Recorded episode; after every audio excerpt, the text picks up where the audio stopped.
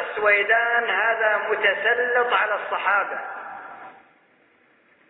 يعني في أشياء موجودة ويعرضها الآن وبخاصة الأمور التي تثير الانتباه ولا يدرى أيضا عن صحة نسبتها إلى الصحابة رضي الله عنهم. فأنا أحذر من جميع أشرطته لأن إحنا درسنا منها مجموعة فيما سبق فأحذر من جميع الأشرطة.